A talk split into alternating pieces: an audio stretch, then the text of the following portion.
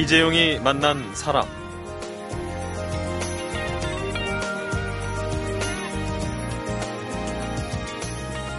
안녕하세요. 2주간 진행을 맡은 아나운서 이성대입니다. 이 시대를 살아가는 한 소설가가 고려 말 정치인들이 느꼈던 절망에 주목을 했습니다.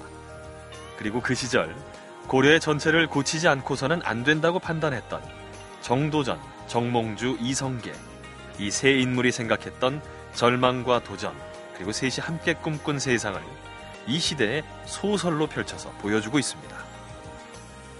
이야기는 과거에 있지만 질문은 항상 현재를 향해 있다. 이렇게 이야기하는 소설가 김탁환 작가와 함께 오늘도 어제에 이어서 역사소설 혁명과 오늘의 한국에 맞춰 읽는 조선의 이야기를 계속해서 이어가도록 하겠습니다.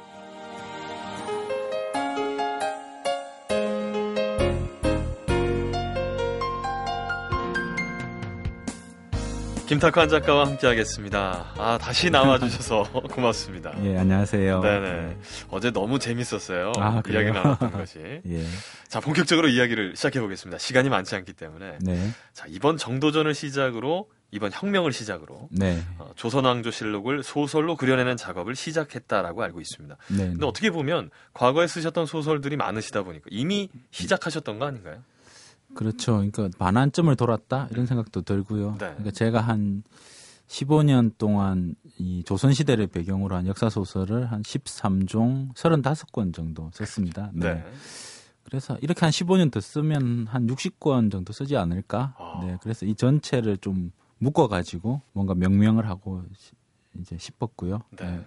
근데 그건 뭐 저 혼자 한다고 되는 문제가 아니고. 그러니까 출판사랑 잘 조율이 돼야 되는데 네. 그 제가 뭐 평생 이렇게 놀 수 있는 판을 이 깔아주겠다고 하는 출판사가 나와가지고 예, 한번 해보게 됐습니다. 네. 네, 네.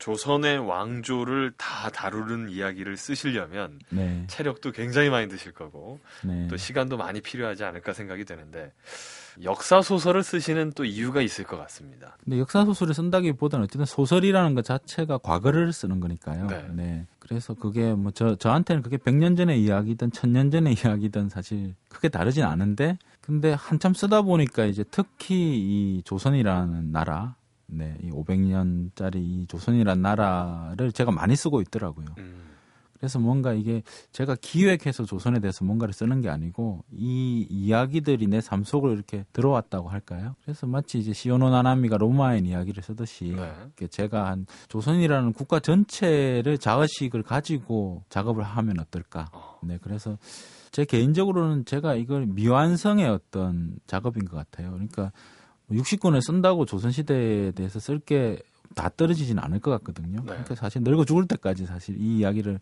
계속 쓸 거고요. 제 개인적으로는 이게 더 멋지지 않을까. 아. 예.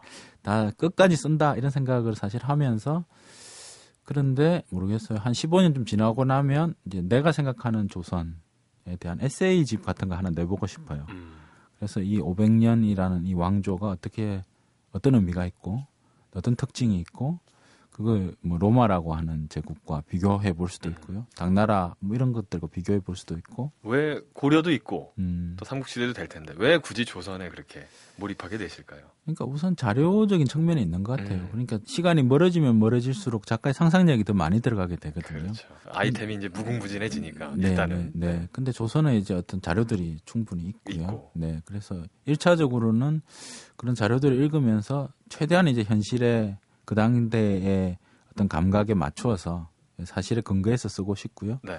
그런 측면이 있고 그 다음에는 이제 조선에서 바로 이제 그 다음이 일제 36년을 거치고 나서 우리 이제 대한민국으로 넘어오기 때문에 이 대한민국이 어떤 줄기라면 나무의 줄기라면 조선이라는 건 뿌리와 같다는 생각이 들어요. 눈에 당장 보이지는 않지만 500년이라고 하는 뿌리 위에서 지금 우리가 한 70년 정도 자라고 있는 게 아닌가. 아, 그 뿌리는 여전히 이어져 오고 있다. 그렇죠. 그러니까 어. 70년 사이에 일어날 수 있는 여러 가지 문제점들이 생기는데 그 문제 해결책들은 사실 뿌리에서부터 찾을 수 있지 않을까 어. 그런 생각을 했죠. 조금 전에 되도록이면은 사실에 근거해서 쓰고 싶다라고 말씀하셨는데 네, 조금 어, 들어가 보면 네. 요즘 팩션 이런 네. 얘기 많이 나옵니다. 네, 네. 어, 최대한 뭐 역사적 사실에 근거해서 글을 쓰는 사람들도 있지만 네. 어, 어쨌든 역사를 바로 알기 전에 역사를 재밌게 알기 위해서 음. 어, 좀 픽션을 좀 가미한 것들이 좀 많이 나오고 있잖아요. 근데 뭐 소설이라는 것 자체는 픽션이기 때문에요. 네. 그러니까 저 같은 경우도 이제 굉장히 상상력을 많이 넣죠. 근데 제가 깨달은 게 딱 하나 있어요. 뭐냐면 확실하게 알면 더 상상력을 풍부하게 할 수 있어요. 어, 자세히 모르면 그걸 이 확장하기가 굉장히 두렵거든요. 근데 확실하게 알면 어, 확실하게 알면 더 이야기를 다채롭게 쓰죠. 가령 뭐 이런 게 있는 것 같아요. 음, 이 정도전과 이승인이라, 이승인이라고 둘이 사이가 나중에는 굉장히 안 좋아지는데 이 두 사람이 얼마나 친했는가 이런 것들을 이제 고민을 하면요. 제가 이승인의 문집을 보니까 이승인이 정도전한테 보낸 시가 있어요. 네. 그게 어떤 시냐면 이런 거예요. 그러니까 이 차를 만들어 가지고 이제 그 형인 거죠. 이승인 입장에서는 이제 정도전이 나이가 많으니까 형한테 보내는 거예요. 지금도 뭐 차 선물 많이 하잖아요. 근데 이 사람이 아나사 샘물을 떠가지고 같이 보냈더라고요. 그러니까 이 아나사라는 게 이제 네. 개경에 있었던 절 사찰인데 그 옆에 샘물이 있었는데 그 샘물이 개성에서 제일 맛있는 물인 거예요. 음, 그러니까 형님 이 차를 제가 보내는데 이 차는 이 물로 꼭 달여서 드세요. 네. 그차 차와 물을 함께 보내면서 시를 적어가지고 보낸 거죠. 네. 그런 사람 없잖아요. 그렇죠. 네. 그러니까 두 사람이 굉장히 친밀했다는 걸 그 시 한편으로 알 수 있거든요. 그러니까 그 시를 아는 것과 모르는 것은 굉장히 차이가 있는 거죠. 그래서 그 문집을 읽으면서 이 각각의 관계들을 최대한 이제 많이 사실을 확인한 후에 그 위에서 이제 나중에 만일에 그 정도전이 이승인을 죽일 때 네. 생각을 하겠죠. 아, 예전에 얘가 안아서 샘물까지 나한테. 나한테 이렇게 줬는데 얘를 버려야 되는구나. 음. 그러니까 가슴이 훨씬 찢어지는 거죠. 네. 그렇지만 어쨌든 작가님도 소설가십니다. 소설가죠. 네, 네. 맞습니다. 역사가의 입장에서 봤을 땐 네. 아, 좀 불편한 부분이 있지 않을까 싶거든요. 그러니까 제가 이제 쓰는 용어로는 그런 것 같아요. 제가 이제 그 노력하는 건 일단 자료는 같이 다 본다. 네. 네, 역사가와 소설 최대한 역사가들이 본 만큼 자료를 같이 본 후에 역사가들은 자료의 끝에서 멈추고요. 음. 소설가들은 자료의 끝에서 다시 상상을 시작한다. 음. 제 용어로는 그게 역사의 검은 구멍을 소설가는 상상으로 메운다. 그런 거죠. 그래서 같이 이야기를 해볼 수 있는 것 같아요. 그러니까 가령 정도전 같은 경우도 영주에 있었다. 이렇게만 기록이 나오지만 그 다음에는 역사의 검은 구멍인 거죠. 18일 동안. 정도전이 어떻게 했는지는 안뭘 나오니까. 했지, 네. 뭘 했, 했는지. 그래서 역사학자들이 거기에 대해서 이야기하지 않는 건 거기서 멈춰야 되니까요. 음. 자료가 없으니까. 근데 소설가는 오직 팩트에만 근거해야 하니까. 네, 네. 소설가는 아 자료가 없구나. 음. 그러면 나의 상상력으로 메운다. 아, 이렇게 한 번 더 들어가는 거죠. 네. 작가로서 이 조선왕조실록을 읽다 보면 어떤 음. 생각이 드실지도 사실 궁금해지는군요. 그러니까 굉장히 이야기가 많구나. 네. 그러니까 이게 왕의 이야기들만 쫙 있는 게 아니고, 그러니까 인간이 할 수 있는 모든 이야기들이 다 들어가 있다는 생각이 많이 들어요. 음. 가령 별에 관한 이야기들이 많거든요. 그러니까 하늘에서 뭐 이렇게 일식, 월식 이런 게 너무너무 중요하기 때문에 매일 그걸 관찰해요. 음. 그래서 그걸 아주 자세히 이렇게 기록해 놨기 때문에 가령 뭐 해성이 언제 왔는가 이런 것들도 이제 왕조실록을 보면서 확인할 수 있고요. 그리고 뭐 이렇게 그 당시에 연애담들도 굉장히 많아요. 영화로도 나왔던 어우동 이야기 네. 이런 것들이 실록에 다 아, 나와요. 그게 실록에 있는 이야기. 그렇습니다. 오. 네. 그러면 이제 어우동이 만났던 남자들 이런 것들이 장 이, 이게 상소로 다 올라와 있고, 네네. 예, 그- 그런 이제 스캔들들도 들어가 있고요. 조선왕조실록이라고 해서 이 딱딱한 팩트만 나열된 게 아니라 그 안 팩트이지만 네, 네, 재밌는 이야기들이 담겨져 있는 네, 어떻게 보면 무궁무진한 아이템을 보고 그렇습니다. 아, 네. 특이하게 시대 순으로는 안 쓰시겠다고 하셨잖아요. 네, 네. 음, 어떻게 보면 다음에 누가 주인공이 될지 또 누구를 쓰게 될지 모른다는 음. 얘기이실 것 같은데 네. 혹시 정도전 다음으로 지금 21세기에 조명해 봄직한 인물 누구라고 생각하시는지? 그러니까 이제 계속 보면 아 이건 한 2, 3년이면 쓸 수 있겠다. 뭐 이런 인물들이 좀 있고요. 네. 야 이건 내가 쓸 수 있을까? 내가 이런 두려움을 갖는 인물들이 있는 것 같아요. 이건 한 10년쯤 해야지만 쓸 수 있지 않을까 이렇게 생각했던 인물 중에 제가 쓴 인물이 두 명이거든요. 그래서 한 명은 이순신 네. 이고요. 한 10년 완성작은 내기까지 한 10년 정도 걸렸고요. 또 한 명은 이제 박지원 이었어요. 그래서 네. 박지원 연암 선생도 한 10년 정도 제가 해서 이제 결국 썼는데 그 다음에 한 10년 정도 공부해야지만 쓸 수 있겠다고 생각하는 게 세종이라는 인물이에요. 네. 그래서 이게 굉장히 독특하거든요. 르네상스인이기도 하고 뭔가 엄청나요. 네. 그래서 세종을 쓰고 싶죠. 네. 근데 당장 쓰지는 못하는. 네. 계속 공부하고 있습니다. 그렇군요. 네, 네. 또 굉장히 기대가 되는 부분인 것 같은데. 네. 어, 작가님하고 이야기를 좀 나눠보니까 사실 대한민국 이전의 나라, 대한제국 이전의 나라, 네. 이 조선이란 나라도 상당히 좀 궁금해지는 것 같습니다. 저희가 사실 조각조각 알고 있는 그런 부분이 더 많지 않을까 싶은데 김 네. 작가님과 함께 정리를 해보면 어떨까 싶습니다. 사람, 시대, 그리고 이야기. 이재용이 만난 사람. 이재용이 만난 사람 아나운서 이성배와 함께하고 계십니다. 어, 오늘 초대 손님은 역사소설 혁명의 저자 소설가 김탁환 작가와 함께하겠습니다. 이 조선이라는 거대한 고택에 들어서는 문은 여러 개다. 네. 이런 말씀을 하셨습니다. 이게 무슨 말일까요? 그러니까 그게 500년이나 되니까요. 네. 사실은 그래서 여러 종류의 사람들이 있는 거죠. 음, 근데 그걸 단일한 톤으로 이렇게 써, 쓰기가 어렵더라고요. 음, 네, 그래서 각 인물에 맞춰 가지고 장르를 바꾸는 거죠. 가령 뭐 영화로도 나왔지만 조선 명탐정이라고 하는 영화 나왔지 최근에 않습니까? 네, 네. 예. 그것도 제 원작인데요. 네. 근데 그 그건 이제 박지원을 중심으로 한 그 북학파, 음, 예, 그 백타파의 그 인물들이 많이 있어요. 천재들이 많은 거죠. 네. 그래서 박지원, 홍대용, 이덕무, 박재가, 뭐 김홍도, 뭐 이런 인물들이 다 이제 같이 모여서 술 먹고 놀은 백타파가 이제 이 탑골 공원에 있는 원각사지 10층 석탑이 네네. 백탑이에요. 아, 근데 그게 멀리서 보면 우리 이제 어디서 모여서 술 마실까 이렇게 하면 그게 랜드마크인 거죠. 아, 저 그- 뭐- 예, 먹지 뭐. 그 당시는 다 1층, 2층밖에 안 되니까 그게 네. 보이는 거죠. 아, 저. 밑에 모여서 술 먹자. 아, 그래서 그 사람들이 모여서 자기들 스스로 백타파라고 했고요. 네. 자기들이 문집을 냈어요. 그러니까 청록파는 청록집이라고 하는 문집을 냈기 때문에 청록파인 거고요. 네. 백탑파는 백탑 청년집이라고 하는 백탑의 아름다운 인연을 노래한 책을 냈어요. 자기들이. 음. 스스로 백탑파라고 하고 다녔던 거죠. 근데 그 인물들을 제가 이렇게 살펴보니까 이 인물들에게 가장 적합한 장르는 추리더라고요. 음, 왜 추리냐면 이 인물들이 관찰을 하기 시작해요. 그래서 이제 백타파는 아니지만 어쨌든 보면 이제 현산 오보라고 정약전 정약 정약용의 형이 네. 그 흑산도에 가가지고 이제 그 물고기들을 관찰하잖아요. 그런 것처럼 이 인물들이 관찰을 통해 가지고 새로운 것들을 계속 밝혀내요. 음, 그래서 어떤 사람은 비둘기를 관찰하고요. 어떤 사람은 담배 피는 법 이런 것도 관찰하기도 하고요. 그래서 사전을 이렇게 내고 있는 거죠. 그래서 서양으로 치면 얘들이 백과전습한 거예요. 네. 예, 서양에 비유 비유하자면. 비유하자면. 그래서 이 인물들을 제가 쓰고 싶은데 추리의 기본이 관찰이거든요. 관찰을 통해서 셜록 홈즈나 이런 걸 보면 관찰을 통해서 다른 사람들이 못 보는 걸 발견해서 그렇죠. 그걸로 사건을 해결하는 거잖아요. 그래서 아 그러면 이 인물들에게 탐정을 하나 넣자. 음, 네 찾아보니까 백화보라고 하는 꽃에 미쳐 있는 그 인물이 하나 있는 거예요. 네. 김덕형이라고 하는 인물인데요. 이 사람이 백화보라고 백 가지 꽃의 족보를 그림으로 그려가지고 사람들한테 나눠줬어요. 음, 그러니까 꽃에 대한 관찰이 이렇게 뛰어나니까 얘를 탐정으로 시키자. 음, 그래서 제가 이제 걔를 탐정으로 시켜서 추리 소설 1, 2, 3를 냈던 거고요. 그 중에 이제 두 번째 게 영화가 된 영화 겁니다. 이번에 된 거고. 네네. 네. 아, 이 조선 인물 중에서 가장 가슴을 두근거리게 하는 인물 어떻게 보면 불멸의 이순신의 이순신이 아닐까 싶은데요.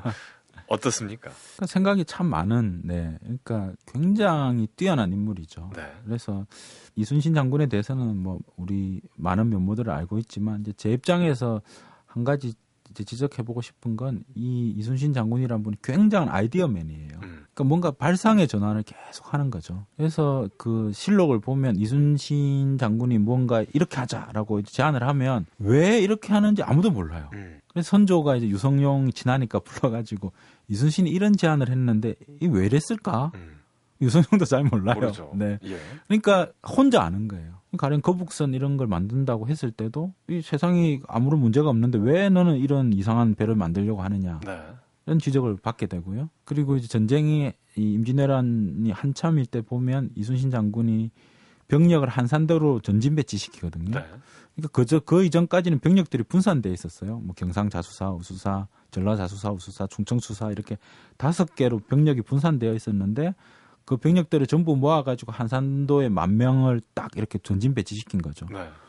그러니까 이제 선조 입장에서는 굉장히 이게 불안한 거예요. 음. 왜냐하면 얘가 만 명을 움직이니까, 움직이니까. 이걸 확 돌리면 만약 그렇죠. 얘가 바로 예, 위협적인 아, 존재가 되니까. 예, 예, 그러니까 수- 한양에는 뭐 병사가 만 명이 있을 리가 없으니까요. 그렇죠. 근데 이제 이순신 입장에서는 그렇게 딱 전진 배치 시키니까 부산에 있었던 그 왜구들이 더 이상 이제 전라도 쪽으로 못 넘어오는 음. 거죠. 그래서 그런 아이디어를 이순신이 혼자 내는 거예요. 그래서 그런 아주 뛰어난 아이디어맨이었다. 뭐 이런 부분들 되게 놀랍죠. 음. 제가 읽으면서 이런 존재성 어디서 어디서 오는가 이런 굉장히 창의적인 인물이에요. 네. 네네.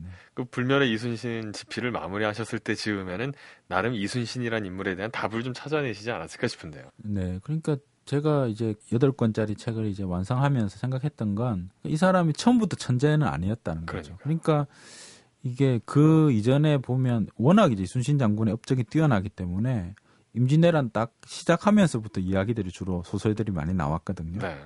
근데 저는 그 이순신 장군이 빛나기 시작하는 40대 이전을 쓰고 싶었어요. 음. 근데 이분은 뭐 아주 가난하게 이렇게 자랐고요. 그리고 20대 때, 30대 때 보면 굉장히 막 그, 그 당시에 그 군대의 어떤 시스템에 이게 잘 맞지 않은 음. 워낙 뛰어난, 이 창의성이 뛰어나니까 위에서 계속 누르는 거죠. 그러니까 이 관직에서 쫓겨나기도 하고, 아, 이 군대 이거 나에게 적성이 안 맞는 것 같다. 그냥 그만둘까? 이런 고민도 하고요. 그래서 이렇게 어두웠던 시절을 사실 그 소설 속에서 그려보고 싶었던 거죠. 음. 네, 그래서 그 어두웠던 부분이 있기 때문에 오히려 뒤에 그 빛나는 부분들이 훨씬 더 빛나게 된다. 뭐 그런 생각이 들었습니다. 저희가 정도전 다음으로 21세기에 부활시켰으면 하는 인물의 세종을 꼽아 주셨단 말이죠. 네, 네. 세종한테 드는 궁금증 어떤 걸 한번 풀어보고 싶으시길래? 그러니까 뭐 여러 가지가 있는데요. 네네. 가령 이제 그 백성을 위하는 마음 뭐 굉장히 깊었다. 뭐 네. 이런 이야기를 하잖아요. 근데 어떻게 깊었느냐 이렇게 생각을 해보면 약간 발상이 다른 것 같아요. 예를 들면 가령 뭐 이렇게 실록에 보면 세종이 이제 지금 정도 되는 것 같아요. 이렇게 이제 겨울이 가고 봄이 오는데 이제 궁에서 이렇게 씻고 이렇게 보다 보니까 연못에 이렇게 얼음이 금이 가기 시작하는 거죠. 네. 그래서 아 이제 봄이 오는구나 이렇게 보통 느낄 거. 아니에요. 네네. 근데 그 순간에 세종이 생각하는 거죠. 아 그 얼음이 얼었을 때는 백성들이 아무 생각 없이 한강을 이렇게 건너갔거든요. 왔다 갔다 예. 겨울이니까. 예. 근데 꼭 익사 사고가 생기는 거예요. 이맘때쯤에. 어. 이게 얼음이 이제 녹기 시작했는데 빠진 사람이 네, 좀 녹는 줄 모르고 그냥 건너가다가 사람들이 몇 명 죽는 거거든요. 네. 그러니까 왕이 이제 한강을 지키고 있는 병사들 불러가지고 지금 당장 가서 얼음을 깨라고 해요. 어. 그거 다 깨요. 그러면 그 해는 아무도 안 죽는 거죠. 본인이 보고 경험한 것 중에 이제 얼음이 녹을 때 즈음이 되니까. 네. 어. 그리고 아 이때는 백성들을 어떻게 해줘야겠다고 겠다. 생각이 확 도는 거죠. 그렇죠. 그래서 이런 게 어떤 리더십이 아닐까. 자기 일상 속에서 자기한테 닥치는 어떤 경험들을 가지고 백성으로 바로 이렇게 치환시키는 거죠. 음. 그런 점에서 굉장히 탁월하다 이런 생각이 했습니다. 네. 이 조선에 관심을 갖고 들여다 보시는 것 어떻게 보면 어, 김탁한 작가님도 옛날로 치면 문인이 아닐까 싶은데 그렇죠. 글쎄요. 네. 조선 시대에 내가 태어났었다. 네. 어떤 문인이셨을까요?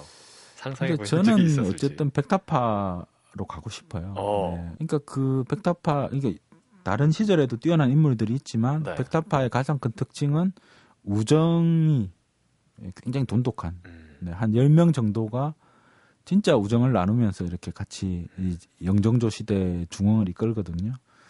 그래서 그 친구 중에 한 명이었으면 참 좋았겠다. 예, 그 제가 추리 소설 쓰면서 이제 다 실존 인물인데 이명방이라고 하는 그, 그 홈즈 시리즈로 치면 와트슨 같은 왓슨 네. 같은 인물을 제가 만들었어요. 예, 걔가 나레이터거든요. 네. 저는 그 인물이 나라고 생각했어요. 아. 예, 그러니까 이 백타파 안에 내가 들어가 가지고 거기 보면 물론 이제 뭐 연암 선생, 박지원 선생이나 박재가 같은 뛰어난 문인들도 있지만 김홍도 같은 그림 그리는 사람도 있고요. 네. 백동수 같이 무장도 있고 김영이라고 하는 천문학자도 있거든요. 그러니까 아주 지금으로 치면 융합적인 어떤 융합 집단인 거죠. 네. 그래서 그 집단 속에 끼어가지고 뭔가 이렇게 술도 마시고 예, 뭐 글도 쓰고 이랬으면 참 좋았겠다 이런 생각하죠. 네. 현세에서 그거를 하시면 되잖아요. 혹시 친한 소설가라든지 작가님 네. 있다면 네. 아, 근데 저는 이제 뭐 예. 이게 욕망이 이렇게 비슷한 사람은 별로 안 만나지는 것 같아요. 그러니까 소, 소설가들은 소설가하고 별로 안 친해요. 왜냐면 어? 뻔하잖아요. 그러니까 네가 무슨 생각을 하고 있는지 어. 뻔히 알기 때문에 네. 오히려 이제 뭐 어, 음악가나 화가나 이렇게 다른 분야 예, 사람들. 예, 오히려 과학자들 음. 이렇게 나랑 욕망이 다르고 살아온 환경이 다른 사람을 만나면 이제 그 자극이 되고 음. 뭔가 충격을 받죠. 나랑 같은 패러다임을 갖고 있는지 이 토론을 하면서 좀 더 발전 관계가 되지는 않을까요? 근데 그런 경우는 한 100, 100명 중에 한 명 정도인 것 같고요. 아. 나머지는 좀 질투와 아, 그런 게 있군요. 네. 이런 게 있고요. 근데 저는 요즘은 과학자들 만나는 게 좋고요. 제가 이제 뇌과학자 정재승 선생이랑 이렇게 네. SF 사이언스 픽션도 썼, 썼거든요. 네. 눈먼 시계공이라고. 과학자들과 함께 이렇게 요즘 공부하고 예, 배우고 있습니다. 네. 소설 혁명에서 이 정도전의 말을 빌려서 이렇게 말씀하셨습니다. 어제와는 다른 오늘, 또 오늘과는 다른 내일을 이곳 백성이 느끼도록 만드는 것이다. 네. 어, 제 오늘 나눈 이야기의 마무리로 오늘과는 다른 내일이 과연 어떤 세상이어야 될지 이 얘기를 나눠보도록 하겠습니다.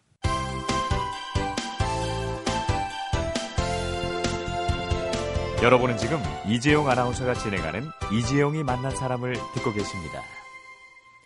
이재용이 만난 사람 아나운서 이성배와 함께하고 계십니다. 오늘은 정도전의 내면을 그린 역사 소설 혁명의 저자인 소설가 김탁환 작가와 함께하고 있습니다. 어, 혁명 1권에 보면 이런 이야기가 나옵니다. 너와 내가 원하는 세상. 아, 이런 네. 소제목이 나오거든요. 네네. 네. 이성계, 정몽주, 이방원, 정도전. 이들이 원했던 세상은 어떤 세상이었을까요? 그러니까 뭐 흔히 말하면 이제 민본주의라고 할 수 있겠죠. 네. 백성이 가장 귀한 세상. 예. 그래서 백성을 중심으로 모든 것들을 생각하는 그런 세상을 만들고 싶어 했던 것 같아요. 음, 그래서 그 이전까지만 해도 이제 왕을 중심으로 이렇게 고민을 하기 때문에 어느 정도까지 이야기하느냐 하면 백성을 위하지 않는 왕은 왕이 아니다. 음, 네. 얼마든지 바꿀 수 있다. 그 백성을 중심에 놓고 왕을 바꿀 수 있다라는 주장이 맹자에 실려 있거든요. 그래서 맹자라는 책이 굉장히 위험한 책이죠. 그런 의미에서. 근데 그런 것들을 아주 전격적으로 동의했던 그런 인물인 겁니다.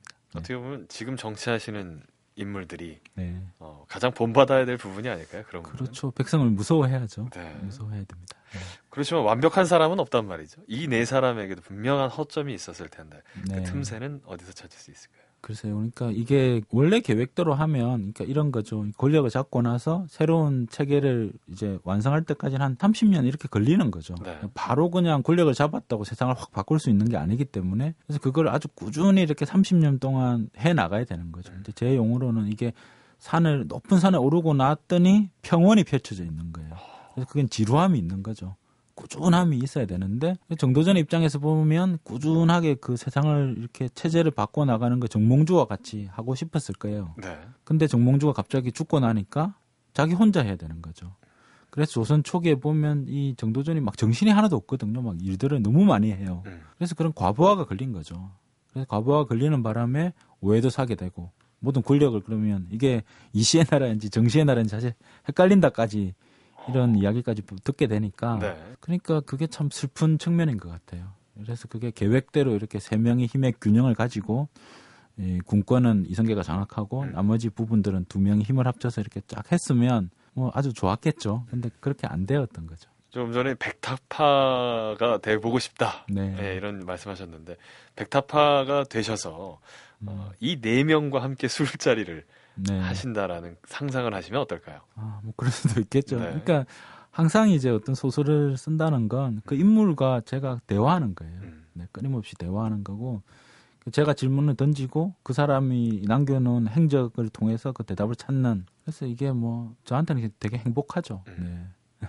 그분들 중에서 혹시 가장 술친구로 삼고 싶은 인물이 있다면 근데 저는 정몽주가 아주 좋았어요. 어. 그러니까 시를 읽어보면 너무 호방하거든요. 네, 네. 스케일이 굉장히 크고 정몽주 같은 사람 만나 술 먹으면서 인생 상담을 하면 뭔가 이게 이 사람이 큰 형으로서 뭔가 이렇게 멋진 이야기들을 해주지 않을까 그런 생각들을 했죠. 알겠습니다.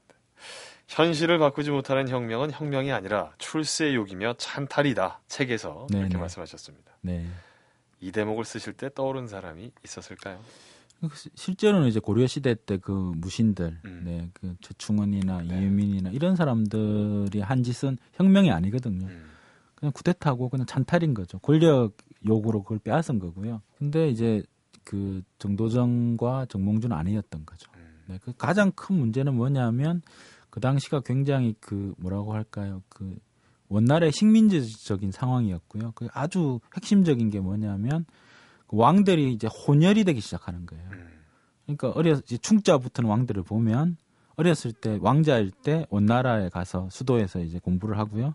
원나라 여자랑 결혼을 시키죠. 그래서 와서 고려 왕을 해요.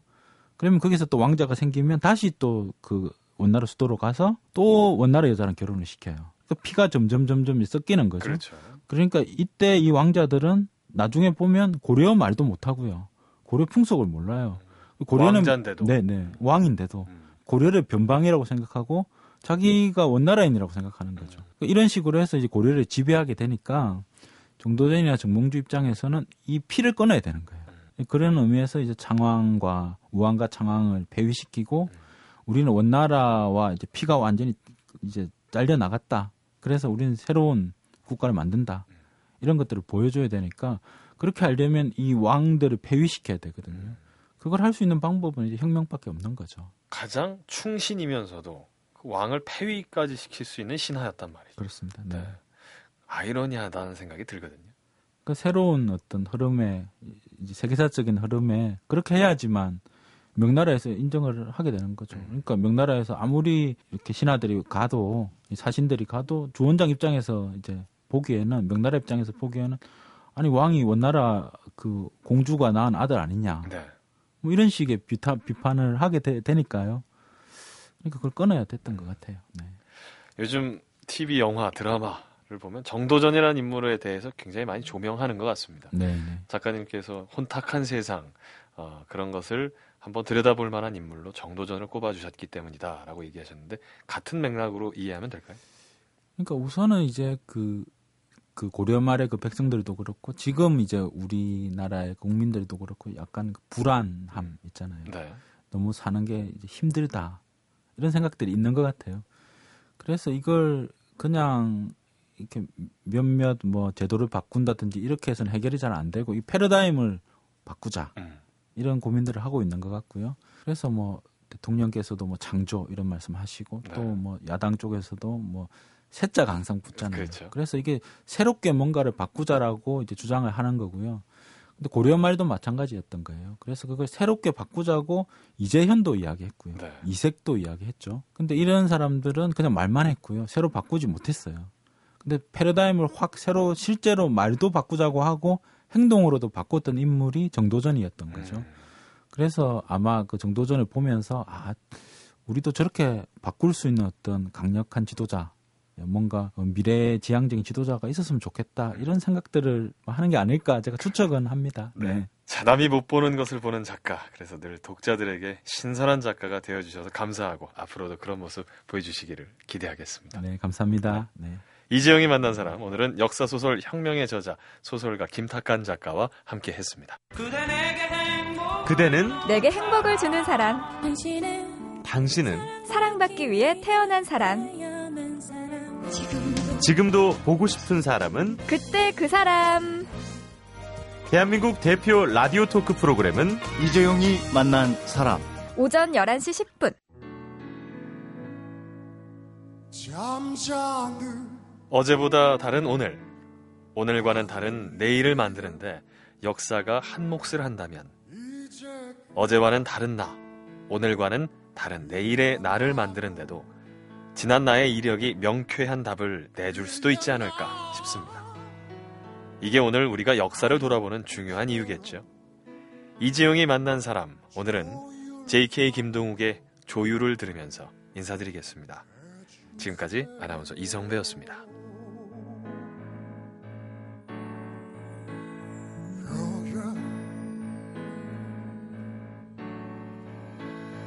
Go with you.